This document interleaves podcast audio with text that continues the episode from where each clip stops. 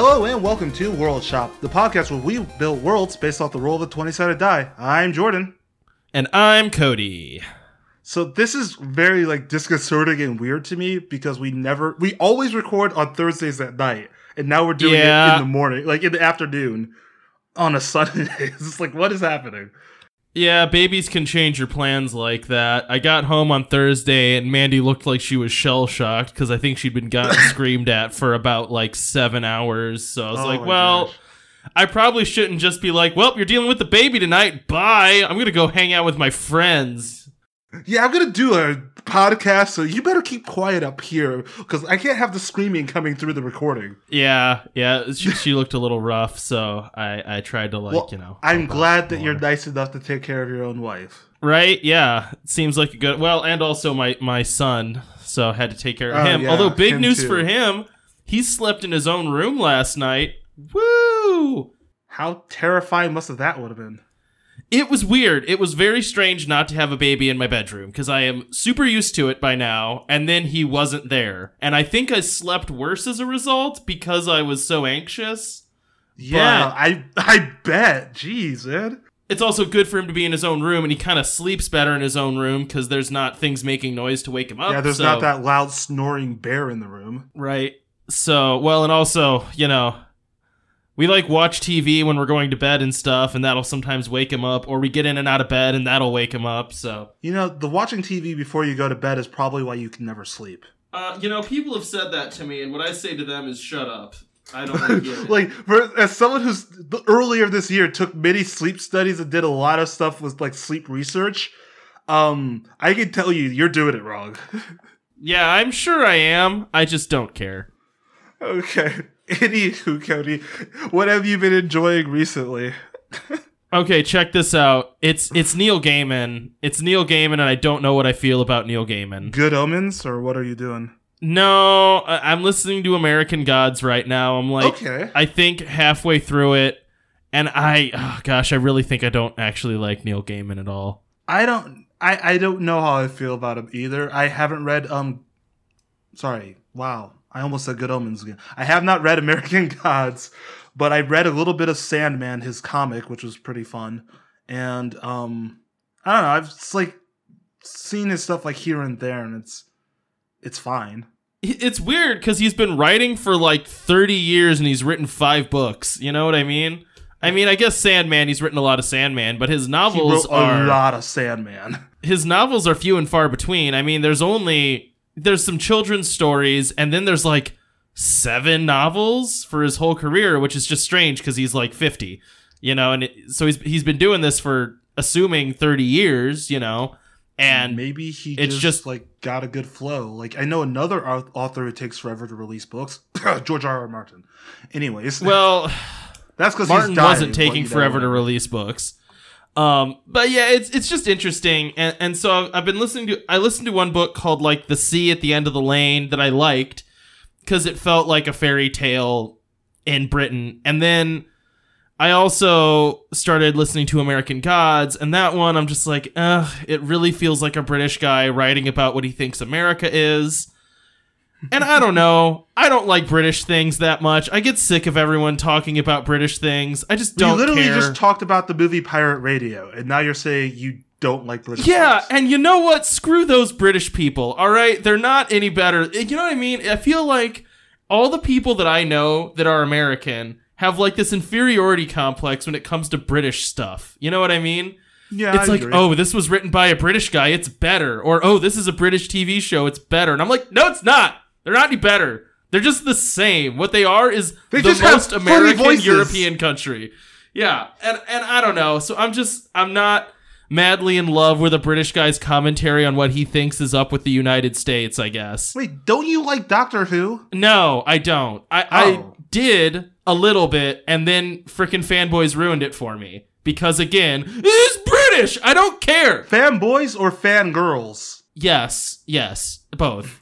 Okay. I had a group of friends in college that every time we hung out, they had to be watching Doctor Who reruns, which, wow, I don't like it that much. And Which, then bro, they would you get should have hung out with me more in college, man. Like, we could have been sad together. We we hung out senior year when I lost all my other friends. yeah, exactly. I was your third string friend. Like what I was heck? gonna say you just you were just like a third string friend. You know what I mean? It's like I got main friends, backup friends, and then Jordan. Which is hilarious because we spent a lot of time together, like junior and senior years. So it's like, screw yeah, we did. It's because everyone I knew kept graduating, and I stayed in school for way too long. So you know. wow, man, I feel really great about myself now. You you shouldn't. I mean, what I said was mean, so you should feel bad about yourself. yeah, I thanks, man. You you really know how to tear him down. You really know how to just rip me to shreds. Jeez. Anyways, my point is, American Guns is a wandering book about a British guy that thinks that he's better than me, and that makes me go. You You know, know what? He is better than you, Cody. Screw you. just Nothing saying, you I, I ever to do fight will like amount to another anything. revolution. I hate you. See, like I said last time, it's like I start with a huge smile on my face in these episodes, and then you just crush me into bitterness. I don't know what I said that if well, okay, Dad. never mind, I did Yes, say you were my do. third string friend, You know but exactly what you said. anyways, all right. So Uh. Jordan, what about you? What have you been up to? a bunch of stuff as always. Like now I have like a long laundry list as like always. Um watched the movie Overlord a couple weeks ago. The um Nazi zombie movie. It was fantastic. I don't think I've heard of that movie. Oh yeah, no, you, I think you would like it a Oh! lot. Yeah, Overlord. Yeah, I have. That, yeah, okay. Yes, yeah, I, I, I think you would really movie. Like Overlord. it. It's fantastic. It looks good. Yeah. dude, it was good. Um told you earlier before recording that we watched Pirate Radio and we um watched A Quiet Place, which I don't think you've seen Quiet Place yet, which is sad. I have not seen A Quiet Place yet. Well, I don't have horror movie friends. Yeah, just watch it by yourself like I usually do. But I got Mel to watch it, and that was like amazing. To have, like because she doesn't like movies like that, and she actually really liked it. So I was really proud. Yeah. Um, and I think she just has a thing for the guy from The Office. Let's be real. I mean, Uh, why would I- you watch A Quiet Place? Jim Halpert. That's why. I mean he is rocking that beard in that movie. So When did he become a hot guy? By the way, holy crap! You know what I'm talking It's- about? I honestly think it's just that beard because like I saw the um trailer Yeah. for Jack Ryan, and Jack Ryan was like, eh, whatever. But the Quiet Place, like, he looks like a beard. lanky nerd. And then all of a sudden, I'm like, "Oof, beard! I just want to w- run my fingers through it and Okay, snuggle." now but- we're getting to an yeah. uncomfortable territory, Cody. You're your um, Jim Halpert love. I Which mean, forgot. look. I forgot his name, so I just like defaulted to The Office. John. yeah, I don't actually know his real name because I don't care about him. But you know, Um, Jim Halpert though. Oof. Something else that I've been like doing recently, but um, I started playing Ocarina of Time for my DS, and I forgot Ooh. how like sad that game gets through the halfway point. Yeah, yeah, yeah. It's definitely kind of melancholy. Like when you go into the future, it gets really sad. I forgot how sad it was. And Yeah, I, like- I love that game. it's such a good game, but it's like I played it with um family and friends like when I was a kid, completely forgot about it, just remembered it as being a good game. So when I saw it for DS, I'm like, I should try this out again. And I love it. I honestly like playing as Kid Link a lot more than I like playing Adult Link, but whatever. oh no, you're crazy. The bow and arrow is so much fun. Yeah, but the boomerang. You get the boomerang as an adult. You get to keep that weapon. What? It doesn't let me use the you get- boomerang as an adult. Oh, maybe you're right. Am I you wrong get the about you that? get I thought you could bow and the- arrow and the hook shot. You don't get the boomerang. Oh yeah. What what carries over from kid to adult? Is it the Deku nuts? the Deku nuts, the shield, and I think that's all. Well, yeah, the shield. Yeah, because Oh, you can't you was- can't really carry the shield as a kid except for the turtle shell or something. Yeah.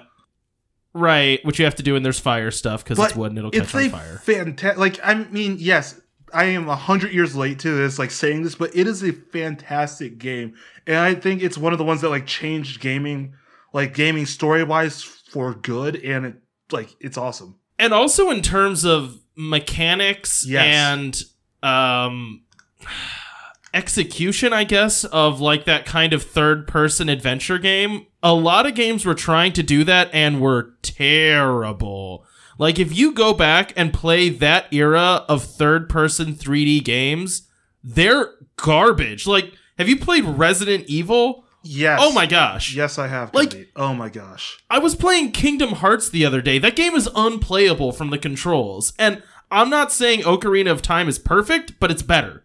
Like, okay, so we Like- we actually play like played through the first Kingdom Hearts last year, and then we tried doing Kingdom Hearts two, and yeah, no, it does it doesn't hold up like I thought it did because Kingdom Hearts at one No, point was my really favorite clumsy. game ever, and we started playing Kingdom Hearts two, and I was like, this doesn't, this isn't good, this isn't fun anymore. Yeah, no, it's it's really not. I mean, I understand why people like Kingdom Hearts, and I don't Oh, yeah. want to harsh on it, but it's it's rough to play. I mean, it's a good meshing of Disney and Final Fantasy.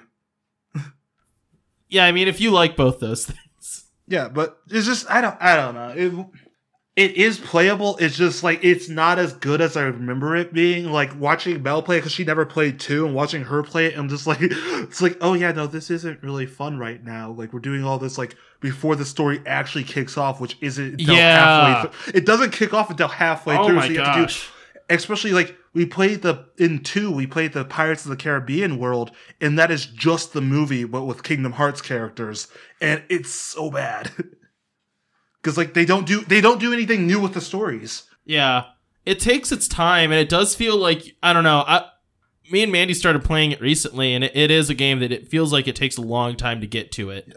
You know, it, it, But- it just wanders for a long time. Like connect, collect coconuts. Like what? Why? What are we doing? like and for and so kingdom hearts 3 well first we just like got way diverted diverted diverted from um ocarina of time which is a far superior game but kingdom hearts 3 is coming out next year and honestly i don't know if i'm gonna get it because like a it's been what 12 years between 2 and 3 and b like b it's just like i don't know if this is something i'm into anymore I mean, it's a weird sell to begin with. Like, I didn't remember it being so strange, but Final Fantasy and Disney are very different, like, themes and genres. I so remember it's being strange in to have. love with that as a kid. Well, I could see when I was.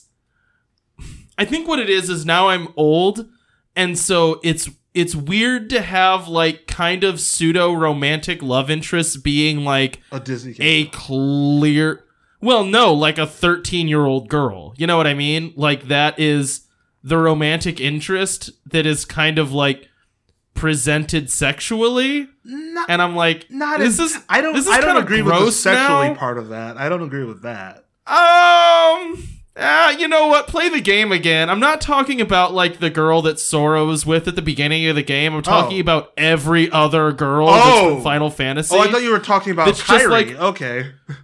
No, well, kind of a little bit if we're being totally honest with ourselves, but um no, just like all the other women in the game like don't seem like old enough and are all like what's your costume like a bra and belts. Like Yeah. Oh, okay. Mickey Mouse is standing right next to you who is wearing literally bra and belts as your costume O- Okay. and I'm confused. I'll give you that one. I just feel dirty while I'm playing it. You know what I mean? I think I think I've lost that like childhood innocence of just Yeah. like not caring about weird juxtaposition, you know? Yeah. And well, But it's strange to see Goofy being like, "Gosh, that guy just shot himself." You know, as there's like a dude with a gun sword. I'm like, Goofy's right there. It's that's Goofy, and he just said "gorsh," yeah. and now a guy with belts and a gun sword is stabbing people. So two, What's happening? two things that I think were like that we need to talk about. One is just the fact that like you know when they're not doing the voiceover parts and they just the bubbles and the words, we would read like the like characters like voices, and I would always do Donald as just like. like screeching and yelling, and then, and then just move on to the next thing. And then Goofy's just like, "Oh gosh!" Like every other word, I would say that. Yeah, so it, it's always fun doing the voiceovers on your own. And then the thing that I think we really need to talk about it really quick before we go into just the world building in that game just gets so convoluted. We're on like number three will be like game number six or seven, and there's so much going on that I can't even remember half of the crap. It doesn't make any sense. No. Like, it's so confusing and weird. And okay, the other thing too, for a PlayStation, I don't know if you remember this. This is a PlayStation 2 game, Yes. right? Do you remember the gummy ship? Which I don't know why it's called the Oh gummy ship. god, the gummy ship. Whatever. is they they fixed it in two. They made it actually fun and playable, but in one it's so bad. No, but do you remember that it literally is a red square? Like it looks like it was made in MS It's, Paint. yeah, it's a bunch. It's, a couple. red it's a bunch square. of blocks. Yeah, you have, like it- oh my god, and the building system for that is just ridiculously convoluted. But it's just I'm just like, this is the laziest thing I've ever seen. When they're like, we need to make a spaceship. Um, square, circle, circle. Well- look, it's it's a square with jets on it. well, the thing that Kingdom uh, Hearts does wrong is their story building and their storytelling is that they start with a like they do what I do in some of the worlds, just start with a hugely convoluted world. And then they add stuff on it and retcon stuff, and they add in characters where they don't need to be, and like it just doesn't none of it makes sense and like i i think as a world building it just it's not good no, it's it's it's strange. It's a strange game. yeah we'll have to talk about that in more detail later like you beat kingdom hearts 1 we'll have to talk about it but I, I like the whole oh yeah we have disney characters and the darkness is trying to eat the entire world ding Yeah, it's just it just doesn't work. I don't know. It just doesn't feel like it flows together naturally. like the main villain is basically satan in a disney game yeah i gave up my soul so i can gain power but happy disney world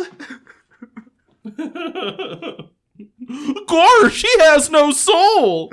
It's like, yeah, it's like, oh yeah, the dark, the darkness comes and it eats the souls of innocence, and then they turn into monsters that you have to beat with the key until they die. Well, gosh, Sora, we're gonna have to murder that guy. Yeah, like, He's got no soul. yeah, they lose their like, thanks, they get their souls eaten straight up, and it's like, oh yeah, no, this is still, and then they try to make a joke after like watching someone like lose their soul and turn into a giant monster. It's like, so yeah, that was funny, right? It's like, Go on. this is like, okay, Kingdom Hearts, okay. Idiot, you want to get to the show? Jor- Jordan, you actually ready to do this thing? I'm ready. Yeah, I'm I, all- I'm, I'm here. I, I always enjoyed this like 20 minutes of prelude. Anywho, Jordan, I've rolled my initiative. Well, I'm ready. on. What was last week, you freaking idiot? I don't know. What was it?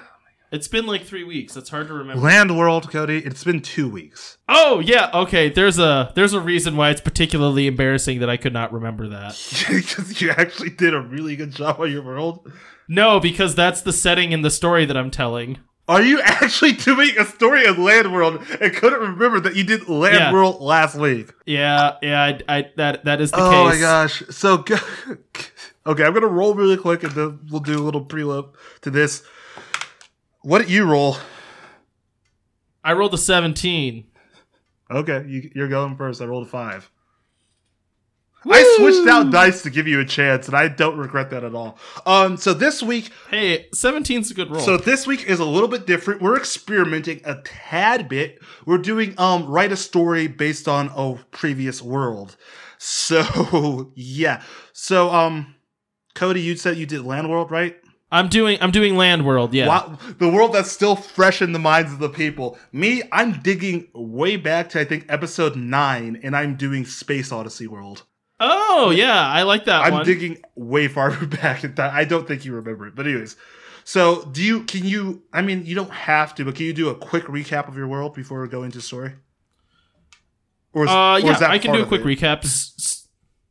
No, no, it, it it just starts out in like a nothing town. So no, I can I can do a quick recap.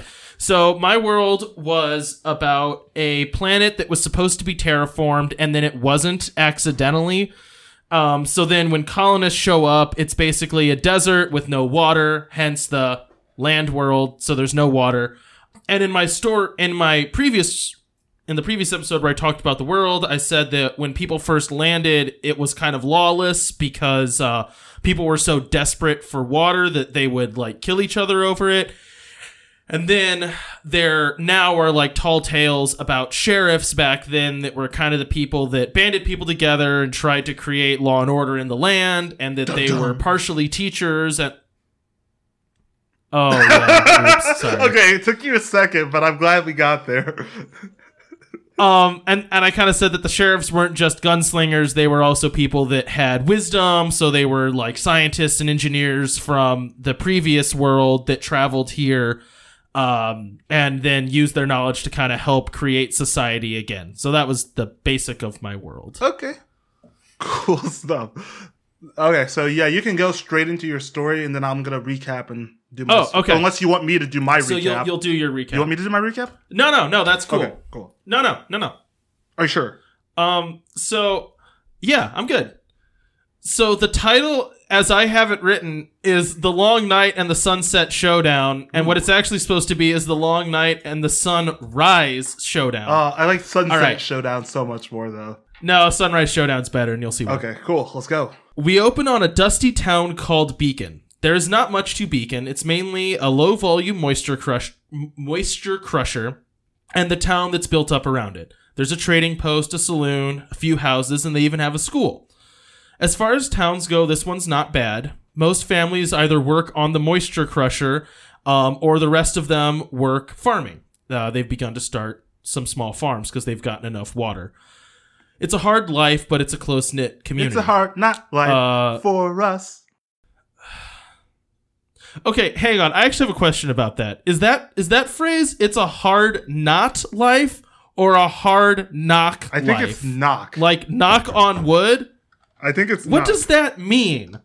I don't know. Let's look at That let's, phrase let's makes no stop sense the whole show and look up what this means. No, it's no, it's no, no, no, no, no, no, no, no. I, I got this. You keep telling your story, and I'll tell you what hard knock life means. I imagine that they have a hard knock life, but that phrase sounds stupid and I Okay, don't like it. continue. The early morning sun rises towards the end of the main street. The town folk wake and begin to make their way to work. Stum stop by the saloon for a fine breakfast first. Inside the saloon, there is a happy crowd. The mayor, Eustace Gembles, is enjoying his traditional breakfast of scrambled snake eggs and cactus jelly. The school teacher, Miss Ripley, is there gathering snacks for the young ones. Two moisture prospectors sit sipping what they call coffee and swapping stories about the moisture mine. An old man Suds slings hash and pours coffee for his town. Well, I do declare, Mr. Suds, this might be the finest breakfast you prepared I yet. say, I and say, Miss I Ripley say. might I Yeah, he's he's Colonel Sanders. Actually, this is Eustace. He's the mayor of the town. And Miss Ripley, might I say, you look Jordan, look, this guy's in the story, all right? You're going to have to deal I, with it. I was you can't bending down to pick up fr- some trash off the ground. Oh, I thought you were I thought you were doubling over as if in pain by the amount of laughter I was causing. No, you. never. You're not funny. And Miss Ripley, might I say you and Miss Ripley, might I say might I say you look as radiant as the rising sun. Dumb. Now, Mayor, you flatter too much. When you when can you come down to the schoolhouse and tell the kids about how you started this town? Now name the time, dear, and I'll be sure to make an appearance. Never too early to start courting the young vote. Sorry, hang on. I gotta slow down. I like end of it, end of the conversation. Silent, awkward silence. And then like, everyone is five in minutes. the- It's like Awkward silence. Well, the next character forgets his mark and doesn't make his entrance. oh man, the worst stage play ever. There is a clatter from the swinging metal door at the front of the saloon. Three men enter, gruff and unclean, dusty from the desert. The man in the middle is clean shaven and hawkish with long hair. He's wearing a combination of traveler's armor. Um, remember that travelers are the equipment that would be called like travelers stuff is the people that landed there first and had nice technology with Okay. them. Those were the travelers. So he's wearing basically space age armor Okay. and snakeskin. He looks more armed to protect protect from gunfire than he does desert heat. The two men flanking him make their way silently across the saloon to opposite corners. Now, where might a gentleman get a glass of water? Ah, you can get your coffee and water here. We got beer too, and we just started making our own whiskey. Well, old timer, give me one tall glass of your finest water. Suds pours. The saloon is silent. Strangers are rare and almost never good news. I have been traveling, old timer, on a quest, you might say. I've been looking for the cleanest water I can find. Might I say, I've been looking for a beverage with no taste at all. Well, sir, you come to the right place. we have a small operation here, but we got enough to drink and to grow, and we keep our water clean and cold. I can see that. Hmm, I might stay here a spell. Well, Mister, You Whit- didn't what? have to stop in the middle of the sentence. No, no, I what's just up? I enjoy how the character traits of the one guy are just loud. I have to distinguish them somehow. They're both male. What do you want? They both have southerny accents. so I just was like, yeah. So um, how do you want me to play this character? It's like, can you yell? Yeah, I could do that. Huh. well, mister, we're always in need of hands in the fields or in the mine. Now that does not seem my speed, fine gentleman that I am. I was thinking more mayor. Now look here, mister, we don't want no trouble. Now, we won't stand for it neither. Make, now you've, you've had your water, and you can say that's on the house. Now take ye and yours and get. Now, suds, there's no need for that. I relish fair elections and competition. Well, I ain't one for competition at all. I think. Okay, so the next thing I wrote was quicks as a thing. um, I think what I meant is quick as a wink. Lockins draws his big iron lead thrower and fires three times into the mayor's chest.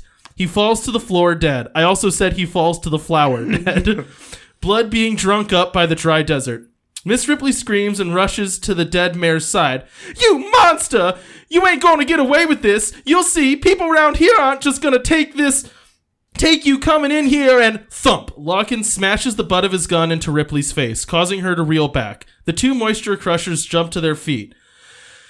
Now, that was an ugly business, but there's no need for this kind of barnyard tomfoolery. It's done, and I am the thump. One of the moisture farmers crashes into Lawkins. A moment later, a moment later, Lawkins' two guards leap towards the moisture crusher.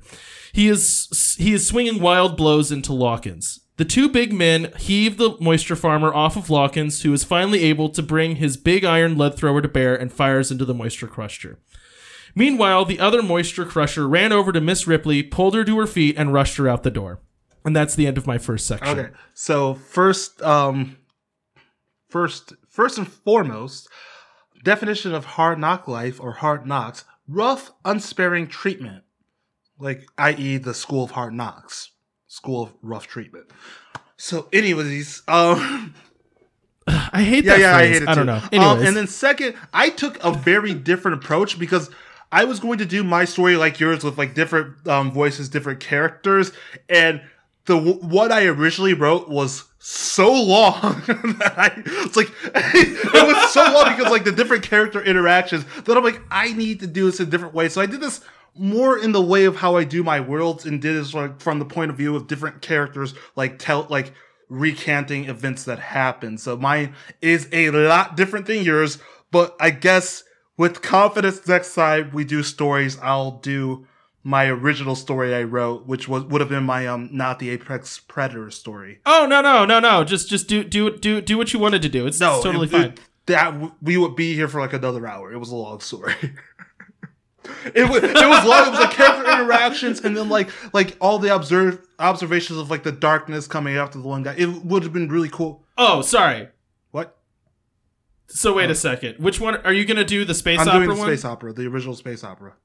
Okay, yeah, yeah. That, that that's fine. That's fine. I, I was saying, don't feel like you have to change the dialogue one just because I did dialogue. Oh no, yeah, I'm not gonna. I know I like that story is too long to start, but I'm doing the Space Odyssey one, and like I said, it's going to be from the po- point of view of different characters as they recant events that happen. Kinda like that's I Dracula. decided to make this not Yeah, five hours It's like long. Dracula or Frankenstein. You keep you keep bringing that up that I do it like Dracula. Fine, fine. Go ahead, Mary Shelley. Knock yourself out. So okay, it was, it was- why do you not I like? like. I love book? Frankenstein. What are you talking about? It's one of my favorite books.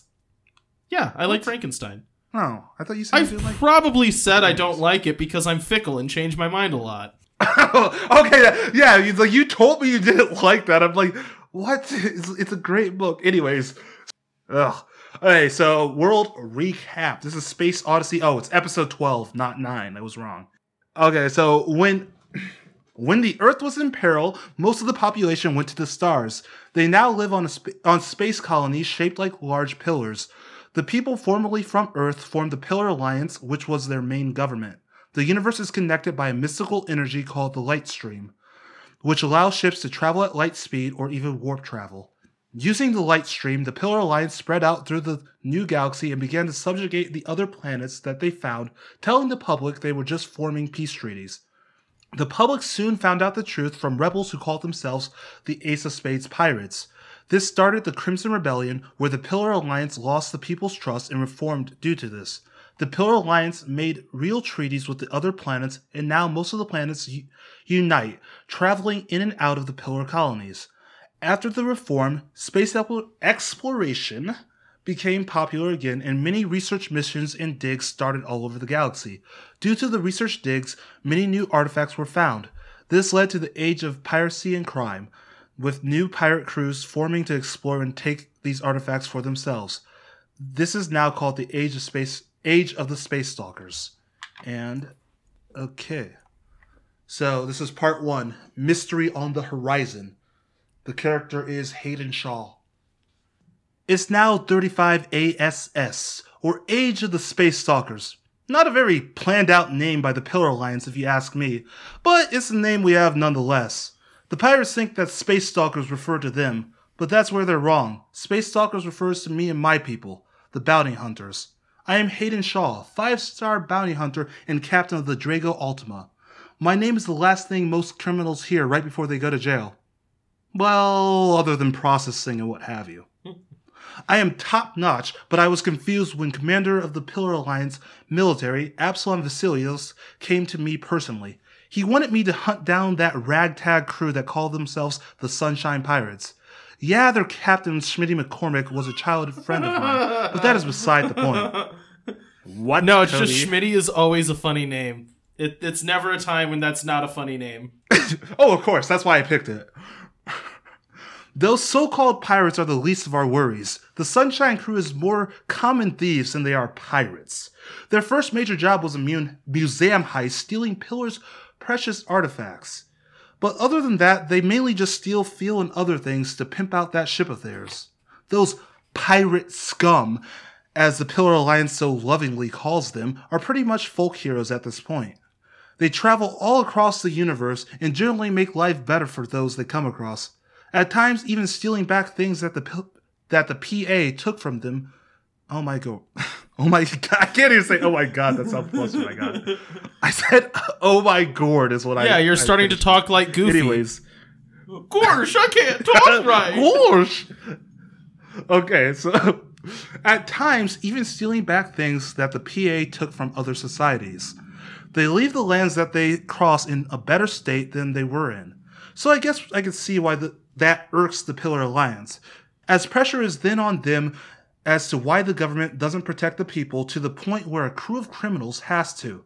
Annoyance aside, I don't understand why the PA has their special pirate hunting group and even bounty hunters like me mainly focusing on the seemingly harmless Sunshine Pirates. There is far more evil in this universe to hunt, like the nefarious crew, the Black Pirates. They have carved a line of death and destruction everywhere they have been in the galaxy. What up, Cody? No, nothing. I, I, I, it's okay. I, I just think it's funny that they're the black. No, no, say it, I just think please. it's funny that you named them the Black Pirates. That's all. Like we should be hunting the real threat, Yeah, yeah, the no, and I- Black Pirates, not the Sunshine Pirates, the Oh. black ones. I mean, in my head, I imagined that the pilot of the crew of the Sunshine is black, so you can't even pull that I race know card it on just me. made me laugh. It, it just made me chuckle, Jordan. Just but. But anyways, it, it's funny because like for the rest of this, I have to call them the Black Pirates because I can't just refer to them as the Blacks because like that's when it gets hairy and really weird for me. It's like gotta call them the Black Pirates. Gotta say the full name every Ooh. time. Yeah, every time. Okay. Anywho, they have carved a line of death and destruction everywhere they have been in the galaxy. They are true enemies to the Pillar Alliance, attacking military fleets outright with their giant S class vessel, the Bubonic Death. The Black Pirates are some dark militaristic organization that seemingly came out of Hang nowhere. on. They are led by that masked maniac. Jordan, I'm not interrupting you to be mean. I'm interrupting you because I think. Did you say that their ship is named the Bubonic Death? That is Yes. really funny. That that was like a joke that needs the time of day to be like. That was that was a good joke. That, that you nailed that one. I'm com- I see. The thing is, in the world that I made when I originally made the world, I had that in there. So like you were already privy to this You information. You never told me it was called the bubonic death. Yeah, I definitely. If you go back to twelve, I'm pretty sure I. Okay, well, either way, because I definitely have that in my notes at the either very way, least. it's that was that's a good line. You nailed it. Because you can't call it the Black Death and have the Black Pirates and No, the Black no, Death no, that's- the Black thing. I can't have too many black no, it's, things. it's funny. Cody, I'm already I know. black. I'm just saying it's it's it's funny. They are led by that masked maniac, Jonas Black. See why I can't call everything black? and even go as far as to have rinks and captains. Whether it is out of fear or simply stupidity, the PA does nothing about them. Even being seen to run with their tails between their legs when the black pirates attack. You would think the PA would take the opportunity to eradicate the black pirates and be seen as beacons of light to the people, but instead they let those maniacs run rampant. This whole thing started to seem a tad bit fishy to me, so I put on my detective's hat and decided to do a bit of investigating. I started with the things that the Sunshine Boys and Girls stole.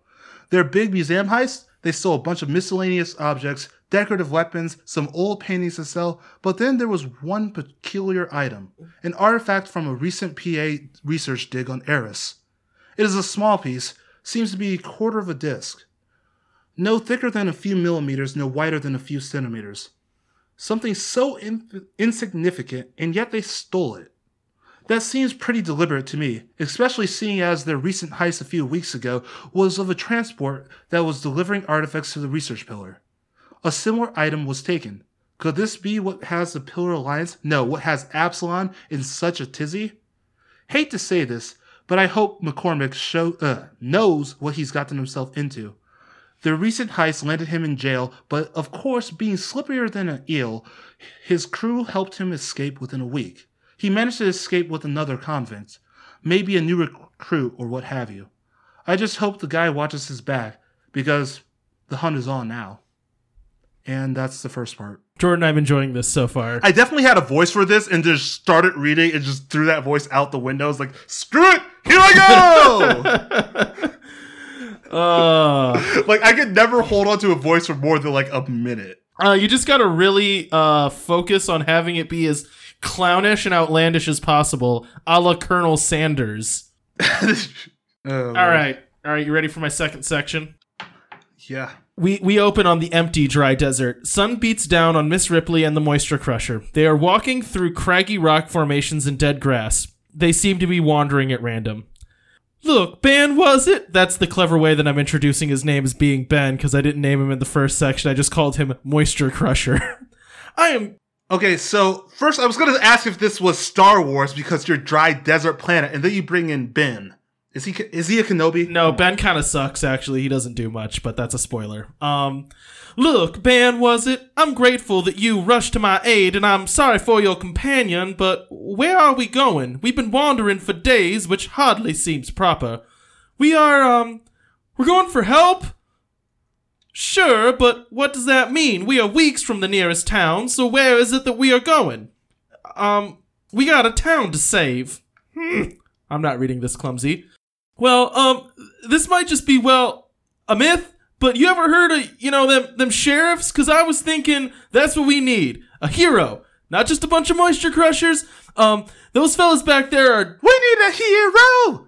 I'm holding up for a hero till the end of the night. well, now, now we're gonna get in trouble for copyright, Jordan. he's gotta be. So- okay, yeah. Are sorry. you fooling with me? I got. I got ahead of Our town is in danger, and your solution is to chase tall tales. Well, Ben, that might just be the most foolish thing I've ever heard. We ought to turn back and organize. I'm our neighbors. We, um, I don't, yeah, I don't think our town is gonna win that fight. Um, but we need someone to help us. You know, you know, you know the mayor, he was a funny old man, but people followed him and believed in him. We need a leader. And well, I heard tell of this sheriff out here. She's supposed to be undefeatable and brave and also frightening.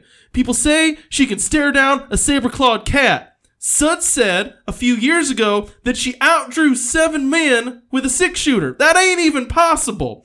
Also, I heard tell that this one time she she was being chased by a gang of of them killering men, and well, she was on the her jet steed, and she rode it in a circle so fast that it made a big dust devil and threw them men off of her. I can't tell who's the what. Um, is her name Zelda, and is this a legend about her? No, no, her name's not Zelda. There were so many better jokes I could have made, but that's the one I stuck with because of Ocarina of Time.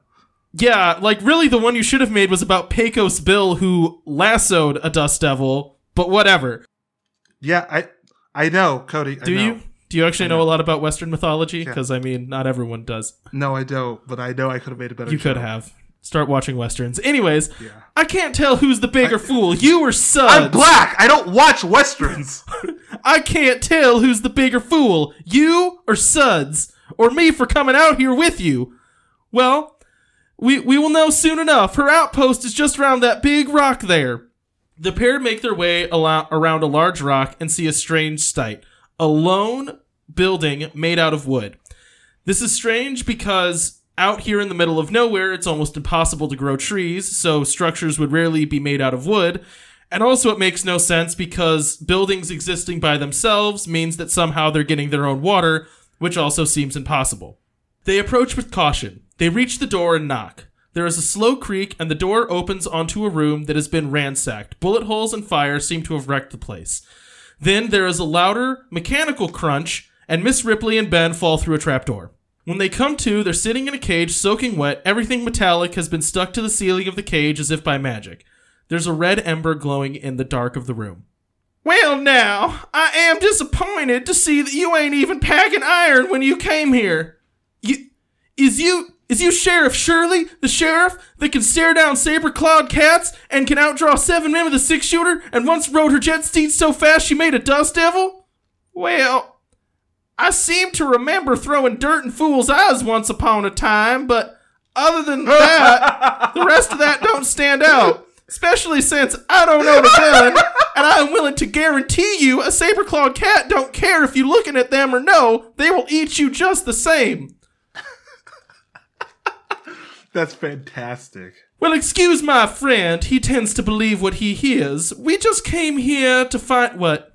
So is this the same old lady from the Village of Monsters and the same old lady from the um Purgatory Lake, or do you just like do the same voice? Because I choose to believe that she's actually a multi-dimensional being that travels to each thing and just has to tell a little bit of exposition. Like I want to believe that your old lady is sta- is the Stan Lee of your universes.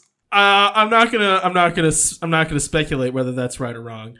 Oh Uh, my gosh, that'd be so amazing. excuse me, my friend tends to believe what he hears. We just came here to see if you could help, but no, with cats, the key is your smell. They hate the smell of burning of burning brush, so really all you gotta do is smoke your clothes. Then wait, what was you saying, dear? Yeah, well, Ben here's looking for a sheriff to save our town. A murderous man just came and killed our mayor and claimed the town as his own. I would like to convince him that, that thinking that the town is his is ill advised. Well, what am I supposed to do about it? He sounds dangerous. Uh, d- duel him. You'll win. I-, I heard all the stories about you. Duel him? Hell and tarnations. All duels do is get you dead, and I like being counted with the living. Anyways, sounds like he's your problem, not mine. But ain't you a sheriff? Ain't you saved folk before? We need a hero. I used to be a sheriff. We need a hero. Stop. Stop. Hold it up for a hero. St- stop singing that song, Jordan. St- Jordan, Jordan, I'm so mad at you. You keep saying it. You keep saying I'm gonna start saying we need a like uh more than able-bodied person. it. hero. Anyways, I used to be a sheriff, but I am retired now anyway, and I ain't any kind of leader. See, Ben, she ain't nothing but a washed up old hermit out here surviving on her own. What do we need her for? Well, now that seems a mite bit rude there, darling. I was just driving the point home that I ain't any kind of above able bodied person. Definitely not hero. I'm no longer using that word. Nor a leader.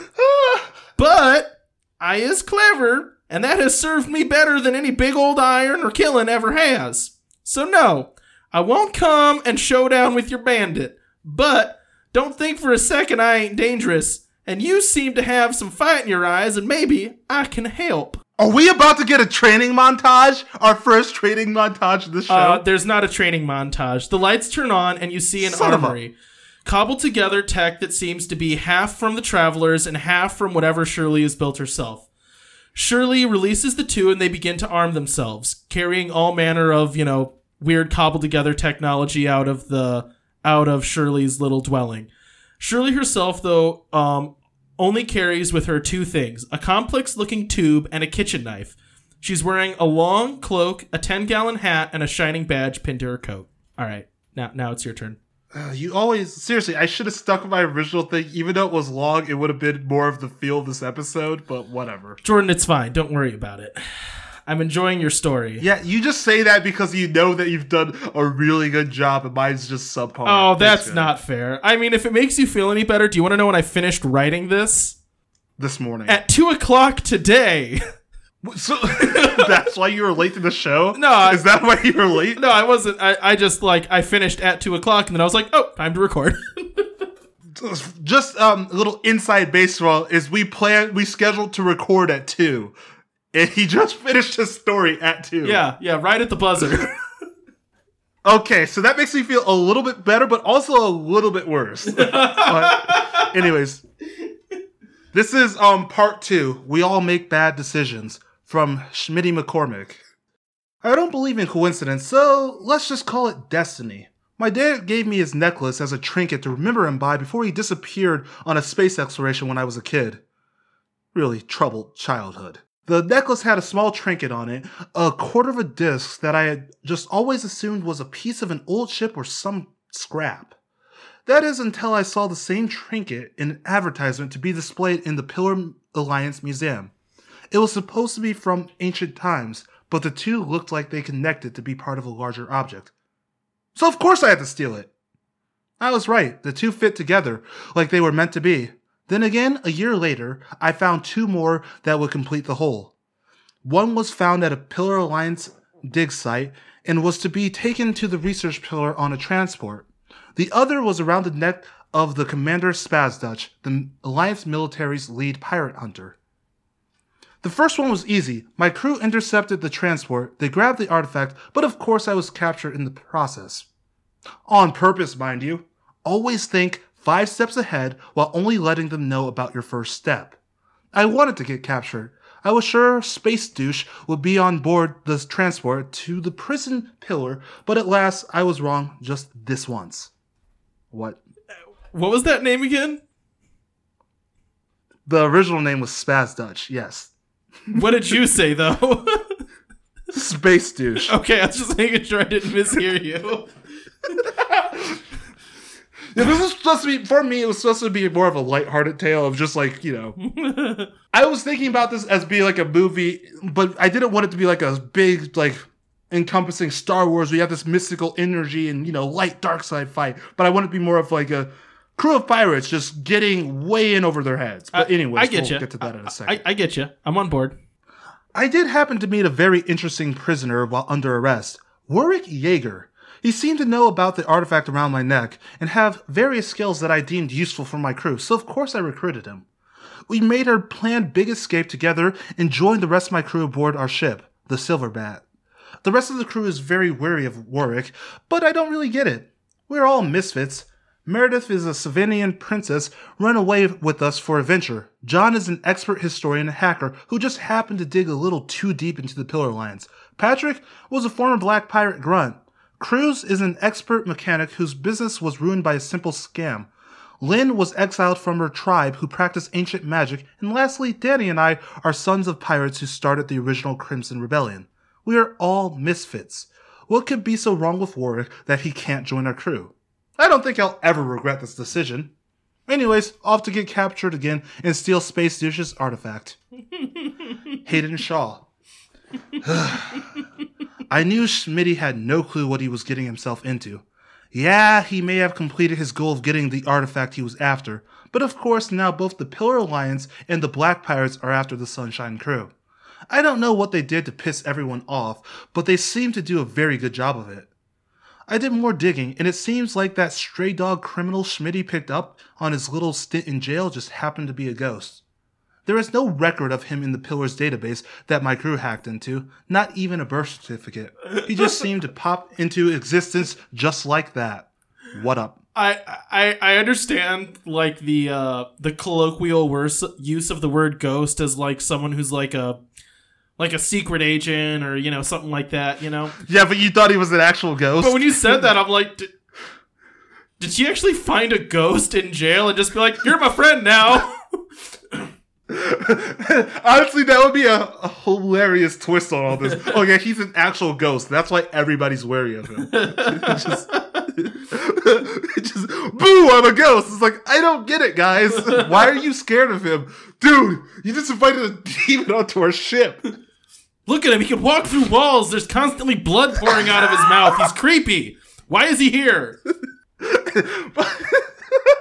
I honestly, because I'm so used to like spy dramas and spy flicks, I'm so used to Ghost being as a person who doesn't exist. Oh, that yeah. I never put two and two together as Ghost being actual Ghost. I mean, it's just I just I, I mean that that was very clear. Is just in my head. I was like, oh yeah, so they find a space ghost. Go ahead. Coast to coast. Obviously. Thank you, Jordan. Thank you, Jordan, for knowing what space ghost coast to coast is. Yeah, of course, dude. We're we like the same stuff. I know- I know. Okay, so um, he just seemed to pop into existence just like that. I need, I need, I need to just take a breath because that's very funny. Uh, whew. maybe that's why he was in jail. Maybe the pillar finally captured some great scam artist or spy. Who knows? I don't think it was as innocent as all of that. Wasn't good news to McCormick's crew either. They parted ways with him quickly after getting the disc completed. I needed to have a little sit down with Schmitty to get the, to the bottom of all this, figure out what is truly going on here. So I set up a meeting in our usual spot, a dead satellite colony that exists off the radar of both the Pillar Alliance and the Black Pirates. My crew was running thin, so I hired a Pillar mercenary, Vector Kane, to accompany us on this mission. We had to make it all look like a real battle so the Alliance wouldn't be wary of the conversation I was going to have. My crew was set to battle McCormick's. My 14 year old daughter and ace pilot Marianne will face off against the sunshine pilot Danny, and so on. In all of the hustle bustle, I would meet Schmitty at the top of the abandoned colony for a chat and a small game of chess. And that is my um, next part. Jordan, is it space chess? What? It can be whatever type of chess you want it to be. It better be space chess. I want the board to be floating, little blue lights all over it, you know, the whole thing. That actually sounds really cool. So yeah, it's space chess now. All right, here we go. This part of the story is titled. The last two parts have have titles because you'll see why. Cool, because all of my parts have titles. well, this this one's labeled the Long Night. I get it because it's the Long Night and the Sunrise Duel. Anyways, or the Sunrise Showdown. ah, ah, fun. Ben, Shirley, and Miss Ripley ride back to town on Shirley's barely functioning jet steed. The jet steed seems, like everything else, a hodgepodge of technology that Shirley has kept running over the years. Definitely not the type of thing that can make dust devils at will. They approach the town in secret and begin to survey. They find now that the town is being guarded by about 20 men that seem to patrol in shifts and ensure that all of the water being farmed from the moisture crusher is being sold. Um, did I ever say the name of the main villain? No, I don't think so. Anyways, he wears a name tag that says, Hello, my name is Lawkins, because his name is Lawkins. and I forgot. Does he actually wear a name tag, or is that just your way of like shoehorning that? Nope, in? nope. He wears a name tag that says, "Hello, my name is Lawkins." Otherwise, there's a part of this just story that doesn't the make worst sense. like Best Buy employee. Hello, my name is Lawkins. How may I help you? Can I kill all of your friends? Yep, that's Lawkins. Um, so together, Shirley, Miss Ripley, and Ben begin to make plans. The they plan for one night to kind of be the raid where they try to take out as many of the guards as possible. In secret, Miss Ripley distributes weapons and plans to all of the townsfolk. And so now we're going to do like three little vignettes of the long night. So the first vignette. this one's different because there's not really dialogue because it's supposed to be like a montage of them taking back their town. Three guards are walking past a house uh, in the dead of night, so all's quiet on the street. From the window of the house, um, or the window shatters, and there are flashes of gunfire and loud noises are heard.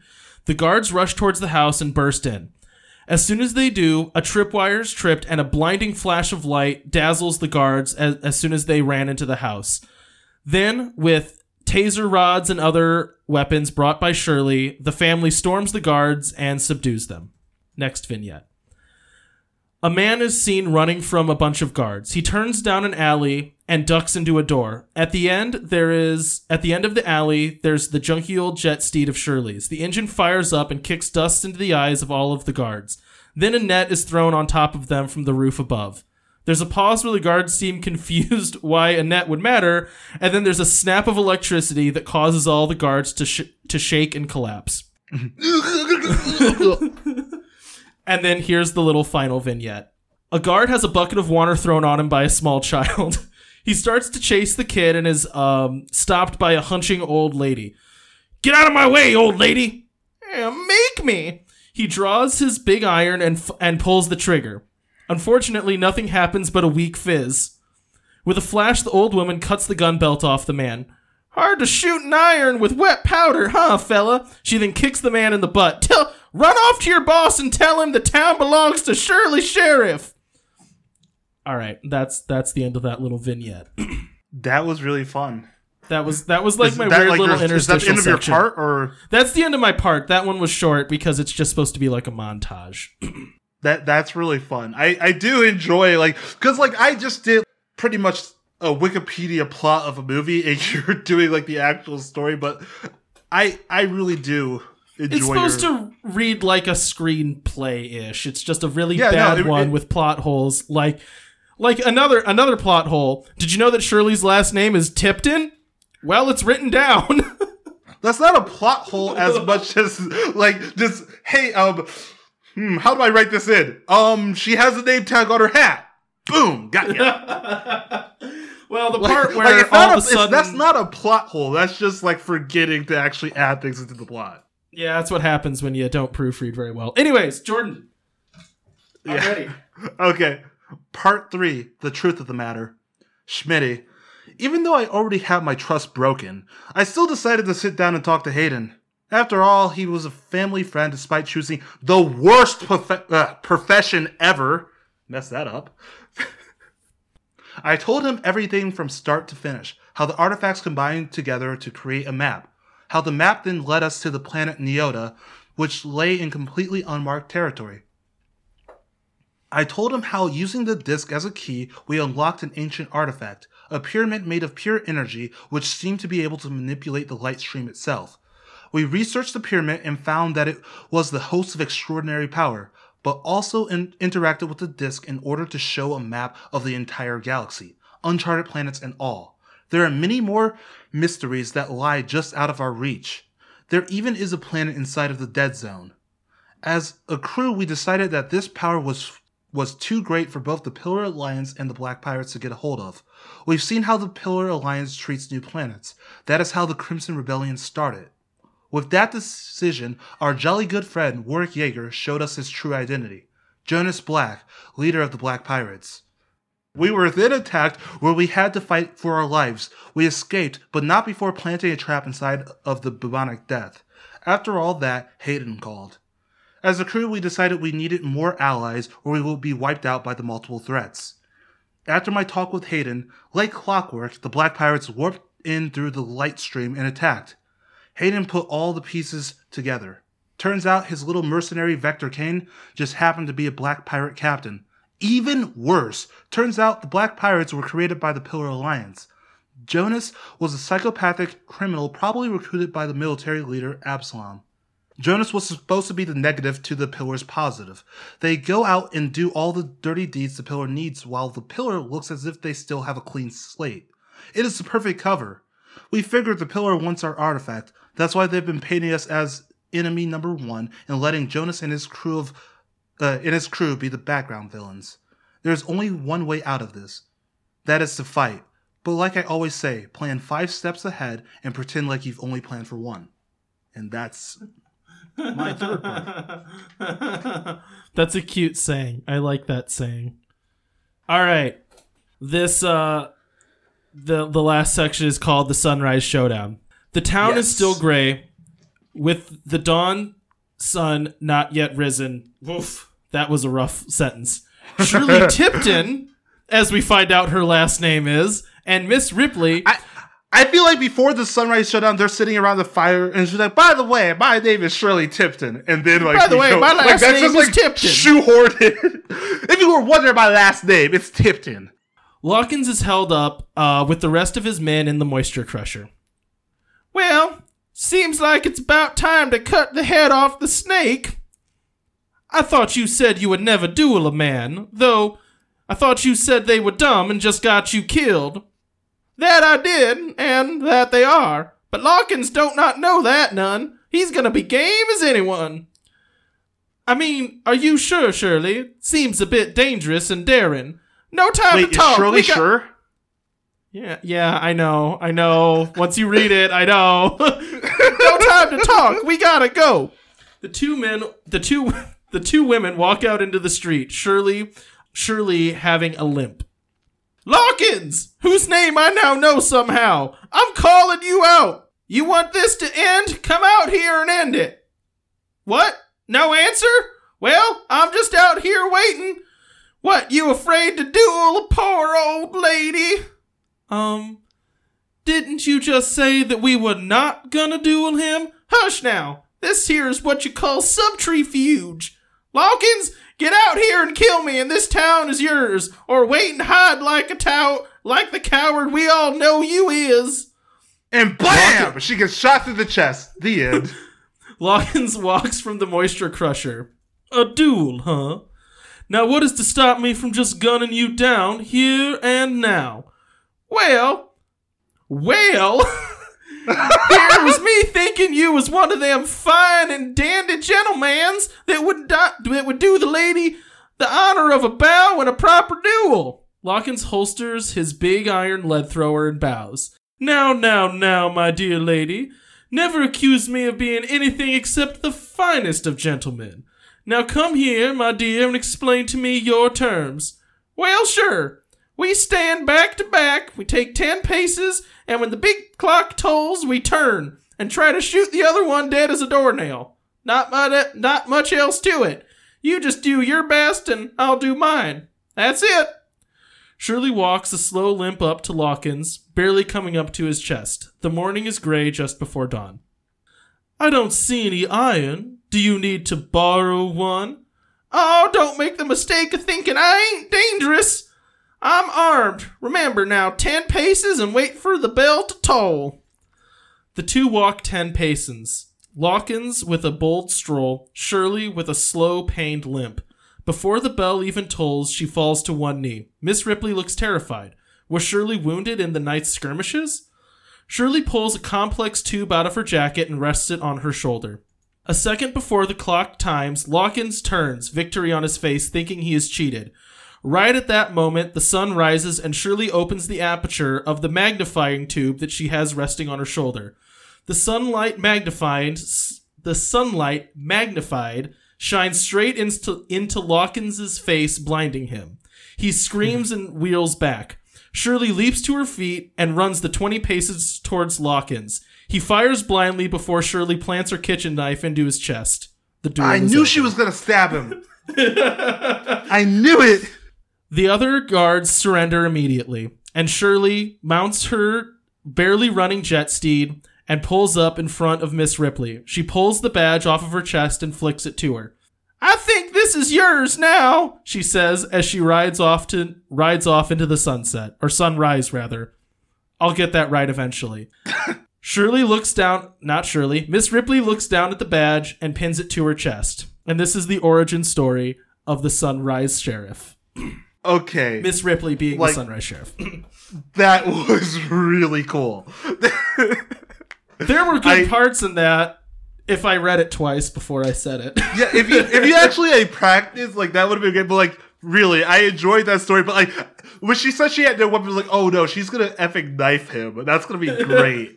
That's like my favorite thing in westerns is just like every time there's a good duel, it consists of one person cheating. Like uh they it's both fistful of dollars where there's like this like bandits. It's like the fastest guy and no one can ever outdraw him. So clint eastwood just like wears a big metal thing under his you know like under his coat. Oh, so when yeah, he shoots yeah. him it just it hits a stove door and then he just shoots him in the back. Or uh oh yeah, this this just came out on Netflix, which I decided to do this before I started watching this, but uh it's the Ballad of Buster Scruggs um and Okay. other western stories. It's great. You should watch it. It's amazing. It's like these little western vignettes. But one of them, a guy tries to rob a bank and the bank teller ends up being a crazy guy who, in order to fight him, uses a shotgun and straps himself down with cast iron skillets and then just like sprints towards him. So every time he shoots him, he just shoots like a pan. It's really funny. That, that's really that's really really fun. Um, no, I, I really liked your story and just like the whole thing is like, oh, so she really was the sheriff from the legends all along. Yeah, yeah, yeah. It's just like tall tales get told about her, and they were a Yeah. little bit wrong. Like they know? they were they were wrong, but she was the sheriff. Like in the end, like she was Yeah. clever and like I I really like that turn at the end. Uh, Very just very enjoyable story. All right, here is Thank you. My I I liked it. Here's my last part the aftermath. Hayden Shaw. It was a fight to remember. The Black Pirate scum commandeered the Drago Ultima and forced my daughter and crew to ram the Sunshine Pirates' silver bat, dealing a heavy blow to their vessel. But Schmitty always thinks ahead. He had Patrick stay behind on the bu- bubonic death after their first bout with the Black Pirates under the guise that Patrick had rejoined the crew. In the meantime, he had planted bombs all over the Black Pirates' ship. After their initial attack, the Bubonic Death's bridge exploded, seemingly destroying the ship. We we dealt with the pirates that commandeered our ships, ultimately sacrificing the Drago Ultima in an explosion. Schmitty saved my daughter beforehand, but the pirates had already finished off the rest of my crew. Though heavily damaged, me and the rest of the Sunshine crew were able to use the pyramid to control the light stream and secure our escape aboard the Silver Bat. The rest of the Pillar Alliance seemed unaware of the events that happened, so me and my daughter parted ways with the Sunshine Pirates to ensure our safety far away from the conspiracy that exists in the PA. I have run on sentence galore in this last part. Oh my gosh. we now continue our work as bounty hunters, hunting the Sunshine Crew so that the Pillar doesn't catch on to what we know. I have a feeling that good old Jonas Black is still out there. Who knows when we will have to fight for our lives again? Schmitty McCormick. Ah, that got a little hairier than I wanted it. The Silver Bat is beyond repair, and we are more wanted than ever. Not really too many places to go at this point, so we went back to the colonies to hide out. The safest place to hide from the Pillar Alliance is right under their noses. I met up with a close friend, Niles Goodsmith. He just happens to be the voice of the people here on the Central Pillar. Prime Leader Risa may control the Pillar Alliance, but Niles has the hearts of the people. They fight for him, and he helps protect their rights. They know that the Pillar is full of crap, and they don't stand for it. The people on Central are like Niles's own underground rebellion. They have taken us in and protected us while giving us the space and materials we need. Still, fishiness within the Pillar Alliance exists here. I believe that Absalom Vasilios is to blame for all of the complications. He hunts us to this day, knowing that we know his secret, but we will fight back and hold on to this artifact until we can figure out what it can truly do. If the Pillar Alliance gets a hold of it, there is no telling what they will do with it. An object that can tr- control the light stream itself can be very dangerous. They can weaponize it or hoard the light stream for themselves, starving the other planets and not allowing anyone but the Pillar Alliance to travel at light speeds. Knowing that at the very least Absalom is in league with the Black Pirates scares me. Jonas Black was a completely unhinged maniac. If we go up against them again, there is no telling what kind of damage they will cause. While on the central pillar, Danny John and Cruz plan to rebuild the Silver Bat from the wreckage, making it better than it was before. We will take to the stars one day and one day soon and help take down the corrupt portions of the Pillar Alliance. I believe it is time for some new leadership amongst the pillars. Together with the people on this colony, we will fight so we can live another day to another day, stealing and wreaking havoc wherever we go. And that is the end of my story. I like that. I like that. That's a good end. That would be like so if we did like a one shot movie, that would be the whole thing. Kind of have slight setup for a sequel, but you know, you never know. Yeah. Yeah. I like that. It kind of reminds me of Serenity, which is probably kind of, you know, that's The, yeah, you know that's kind of where I drew some like like when I originally wrote the um world, that's where I drew a lot of my inspiration was Serenity. Anywho, that is that. It actually this was a really fun episode. I Yeah, really, I think I think we should keep having this be a possibility to roll. I like this. yeah, I'm gonna leave it on the list. Like I think it's a very good idea just to have it for every now and then. It's really fun. We have thirty-ish worlds, so we can always choose a different one, or just Yeah, keep making sequels 30 to the same story. Yeah, honestly, because man, do I not want to write like a story for Dolphin World? oh man, the Dolphin World story would be great. I cannot wait. Anywho, you won initiative, Cody, so you get to roll Oh, I get to roll! Oh my gosh, I'm Twice not in a row. Jordan. I'm so excited. twice. Ugh, in a I can't wait. Okay, here we go. Oh shoot. Uh, rolled a nat twenty. You- so You've rolled three Video nat game twenties in the time of doing the show. You've rolled three nat twenties. video game world. World based off a video game. Or I'm world. excited. It's it's an either or. You can make your own video game world, or you can base it off a video game. So like, Okay. My opinion, I think together right now we need to decide whether we are making a video game and then a world for it, or whether we are picking a video game and then explaining its world. I, th- I think we should decide that. Because what would you rather what I do?